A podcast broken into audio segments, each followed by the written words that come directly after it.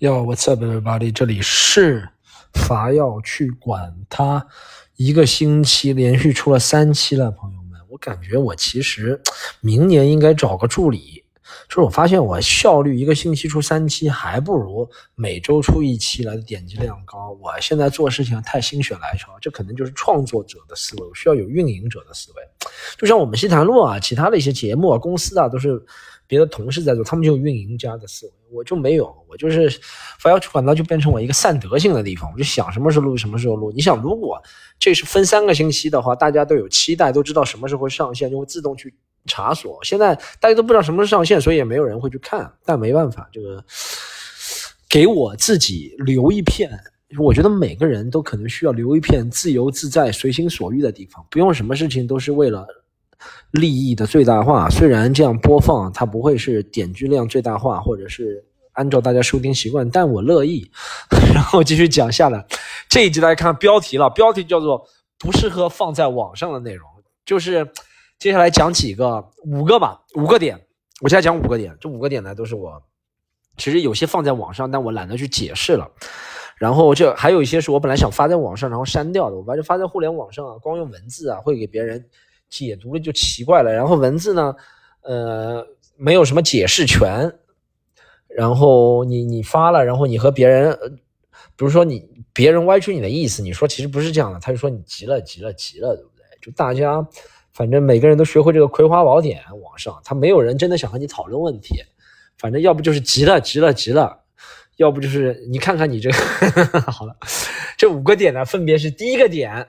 上来讲一个劲爆的，好不好？上来讲个是我学会的护护身符，这第一个点。第二个点是呃，中国足球以及中国人能骂的东西。第三个点是嗯，没有人在乎呃嘴硬心软的人，没有人在乎刀斧嘴豆腐心的人。第四个点是关于人口。第五个点呃，最后一个点是什么啊？最后一个点是。这样真的合理吗？在高铁上，好吗？这五个点，大家有个口头版的一个 PPT 总分总了。先讲第一个呗。呃，第一个是我学会辐射。哎，我我发现吧，大家爸爸了，我妈怎么叫大家爸爸了？我发现爸爸了，我发现大家那个，我发现那个护身符还能用很久，就是阳了这个护身符。我本来以为对不对？这只是二零二零年到二零二二年能用的。没想到二零二三年我还一直在用，现在二零二四年开头了，我还准备继续用下去。怎么说是这样？就是以前前三年呢，我们公司运转也不是特别良好，有一些，尤其是二二年运转不是特别良好，对不对？然后上海啊，全国也发生很多这个事儿。然后呢，有两次我们有很好的计划，想和方案吧，想和一个部门的老师吧，我们就这样叫他吧，也不要说什么部门了。说了就不方便播了，一个部门的本来就是不方，本来就是不方便播的内容，还怕什么？storm 就是哔哔哔哔哔那几个部门，像点点名道姓不太好，有可能是我自己怎么说呃误解别人了，就是以某个部门的老师嘛，然后我们想把我们的方案呈上去，呃来缓解纾困吧，对不对？二零二二年，然后呢，他那个时候要他们部门已经联系到他了。有一次电话，然后他反正很敷衍，他就说：“哦，现在你们这个直接交给我们那个其他的小李，因为小李肯定拍不了板的，对不对？肯定要给他老师决定权大。然后他说你交给我们小李处理就可以了。然后这个事情现在我们不方便当面见，我们现在这个园区啊，就我们这个部门管得很严的，每天就要二十四小时，然后要戴口罩，然后要看你那个疫苗证明啊，怎么怎么，现在连疫苗都没了，朋友们。” 他就有很多理由推脱我们，最终我们也也没有做出来呗。反正二二年，然后去年我们公司整整体成绩有一些项目还不错，然后应该也是这个老师，其实他是叫下面人来问我们说，老师这个老师想过来走访一下公司，看看有什么那样的需要帮助或者合作。其实他就是我觉得是他的在上面一个领导是需要他做这个事儿，但我就很不想见这种。见义见利忘义的人，不是见利忘义的，就是这种类似因势利导呗人，比较讨厌。虽然我说过因势利导是人的底色，在这个《请回答一九八七》这个专场里，但我还是不喜欢这样的人，我也希望自己不做这样的人。虽然这是人类的底色，但我肯定要抵抗一下。所以我就和他说：“ 不好意思，老师，我们最近办公室阳的人挺多的。”我实在找不到理由不让他来，所以我就想试一下，这招还能不能用？不好意思，我们最近阳的人挺多的，没想到还能用。他说：“哦，那下次再说。”朋友们，这就是用魔法打败魔法啊！之前几年有好多人用什么阳啊什么来推脱我们，我现在就，这让我想到了很多那些，哎呀，如果讲讲讲太细不行。你知道以前很多那些战斗型的口号。其实很多都是魔法打败魔法。如果大家了解历史当中，很多战斗型的口号都是举着什么反什么，对不对？我也是这样。没想到二零二四，我感觉这个东西啊，会成为一生的达摩斯克里斯之剑，是叫达摩克里斯达摩之剑，一直悬在头上，无时无刻我都可以用。我阳了，我们办公室人阳了太多了，说怎么怎么怎么样。然后，然后你知道为什么？因为。感冒这个事情无时无刻就很多人感冒，但这件事情把很多人点醒了。以前大家不会发感冒的，其实你感冒，我觉得是看到的感冒多吧。现在你说冬天感冒，每年冬天感冒都很多的，但以前不可能。以前觉得感冒是丢脸的事情。比如说二零一七年、二零一六年，你说你感冒，你会在朋友圈发吗？或者你在微博、小红书发吗？你说我最近感冒了，最近感冒了，不会的，大家都说你瞎说什么，我没感冒啊，你感冒身体不好，体质不行，都会嘲笑你以前。因为以前那种舆论是压倒性的，对不对？但现在不行了。现在你说 最近好多人感冒，大家都同情你，而且哇，你的发现好准确啊！这其实就是一个幸存者偏差的东西。其实这两方人都在，但一方觉得自己稍微占理了，他就会不断的发声，就把另一方给淹没吞噬了。所以呢，我就假借啊，我就是啊，沐猴而冠这个词用的好吗，朋友们？我就是沐猴而冠。跳梁小丑用了这个，好，这是第一个问题。第二个问题，第二个不能发生在网上的事情是，我本来想发一个，就是亚洲杯中国队，中国男足不是亚洲杯，可能大家不看足球啊，但没事儿和我讲的这个和足球关系不大，就是中国男足亚洲杯输了第一场嘛。然后呢，我本来想发一个微博是说，呃，南美人的特点是，你可以骂我们国家的任何东西，就不能骂我们国家的足球。你看，不管是巴西、阿根廷、哥伦比亚、智利。乌拉圭、巴拉圭都是这样的。然后中国人的特点是你不可以骂我们国家的任何东西，就是如果我们这个特点是只骂是放在一个大的互联网环境下，就是全世界的互联网环境，这样我这个语句才正确，你知道吗？可能大家现在和不然不知道是零零后的朋友还是怎么样，反正越来越接触全世界的网络机会少了。但其实确实是这样的，就是中国网友在世界上就是基本上啊。中国大陆网友吧，这么说吧，不然有人有人说不是这样的，就你不可以骂我们国家任何东西，除了我们国家的足球。幸好还有这样一个东西，我本来想发这个的，但其实这个东西要大家心照不宣的都懂，或者都看的差不多的，或者是怎么样，不然也会容易。但就是我关于一个中国足球，中国足球没救了呀。但中国足球就是现在不仅是给大家发泄出口的一个渠道。而且还是，呃，做任何事情的表率楷模。就你可以，哎，你大家看到吗？其他方面治理是不行的，但中国足球治理起来特别快，然后特别有效果，可以给大家看到亮剑了。现在雷厉风行，终于把这个中国足球给治理了，哈哈，我们好成功。然后，然后网上都说应该判死刑，李铁。我不知道应不应该判死刑，但我觉得。比死刑比李铁值得死刑没死的人应该多了吧，多了去了吧？怎么现在舆论影像是李铁应该死刑了？李铁肯定是犯罪了，算了不说了。哎呀，我感觉网上不能发，这个播客里也不太能说。进入到二零二四年这个环节了，每一年都在收紧啊。哎，还有一个我发现这个大家很有意思的，每个网民，包括我，其实也是一样的，和大家完全是一样，就是每我们每个人都是普通人，呃。你在网上对不对？平平时很多人都是装正义，装正义是什么意思呢？就是哦，这个做了很对，你干嘛老是抱怨啊？你自己要努力，不要老是抱怨别人不好，怎么怎么怎么怎么？平时每个人都是这样的，装正义，然后什么劲都谴责别人，都是在最呃上帝的角度，用一个上帝视角，每个人对不对？用圣母上帝视角，基本上每个人在网上，因为想做好人嘛，对不对？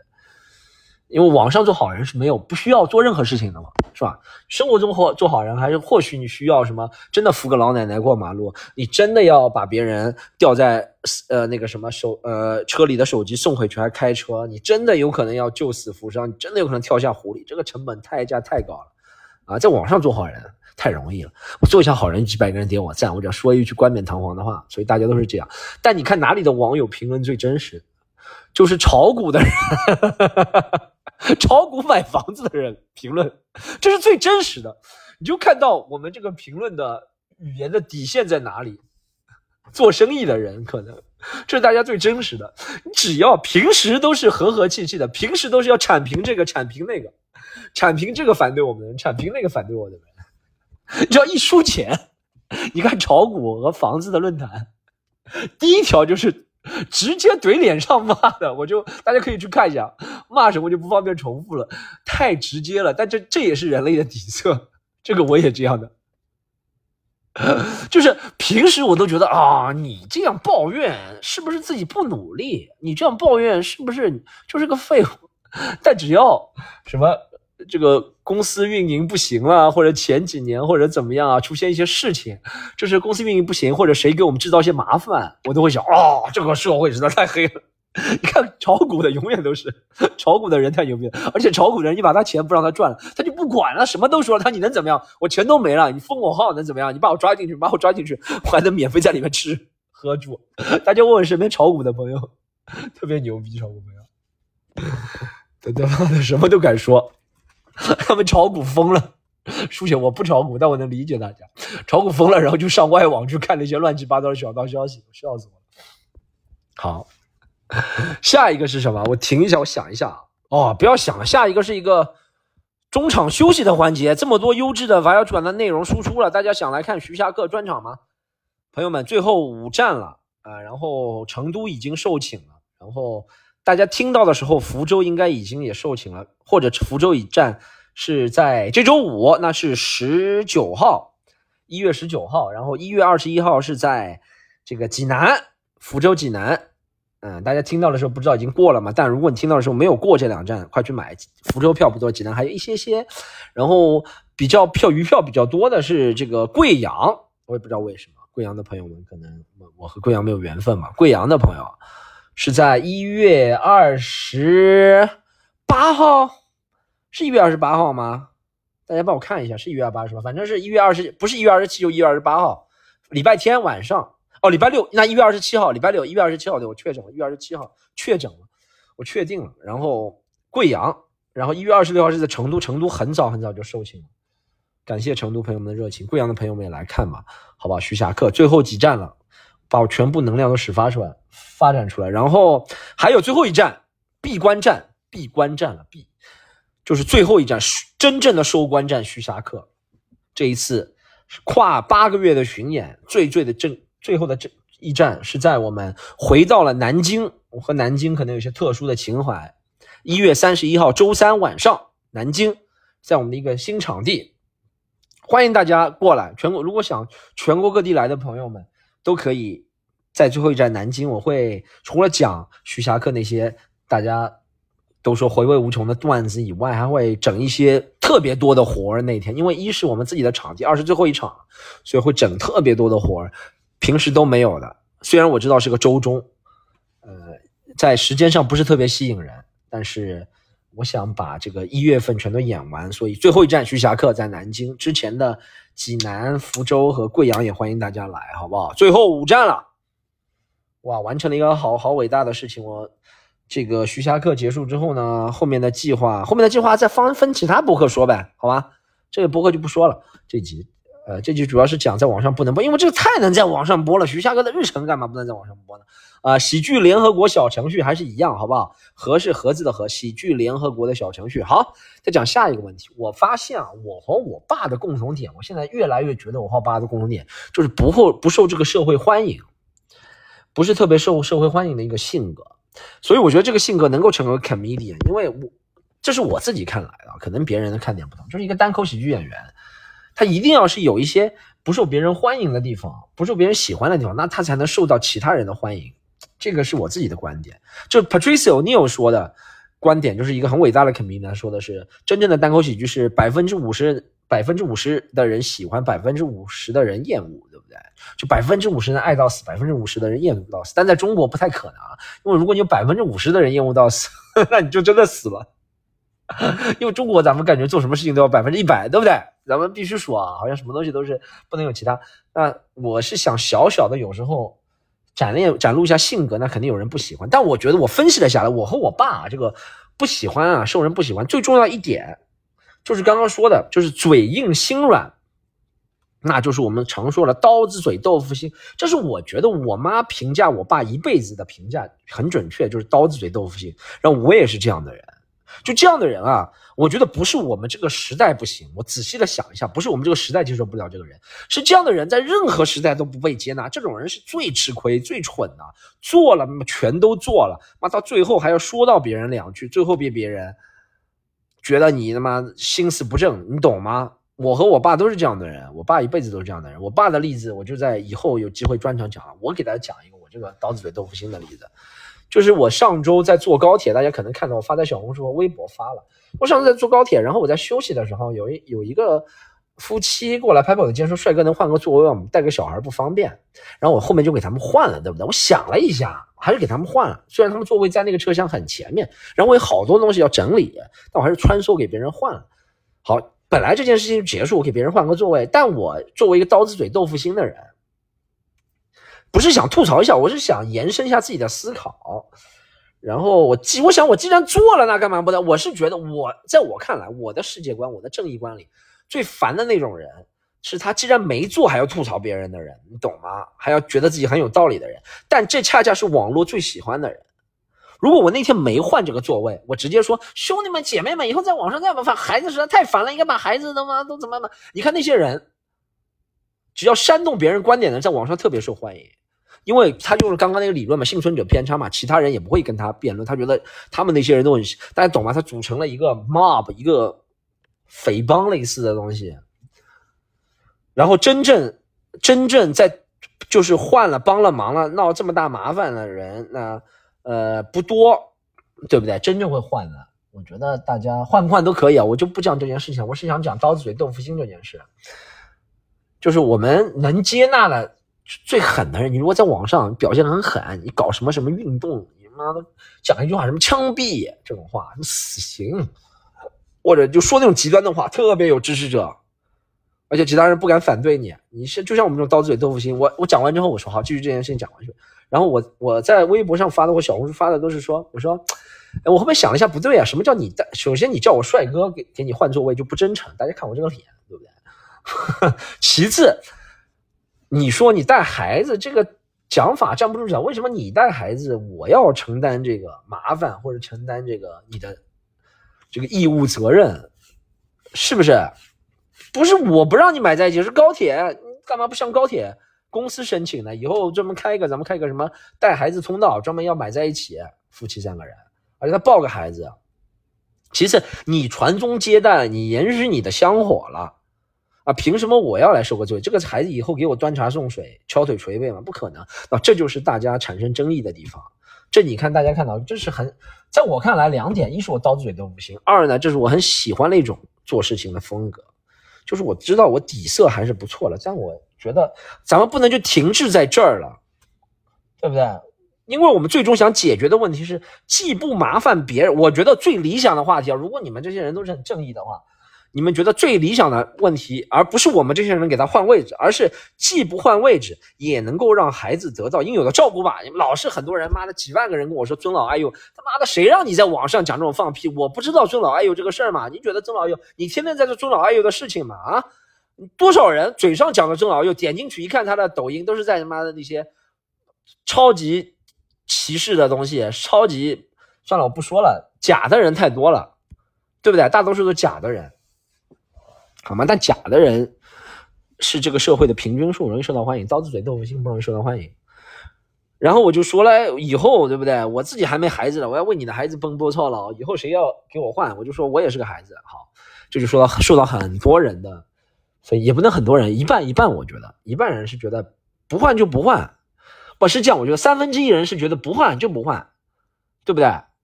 你说这么多废话干什么？三分之一人觉得 Storm，我知道你的，你是那种刀子嘴豆腐心的，就三分之一，我感觉三分之一就是关注我的人里面就三分之一能懂。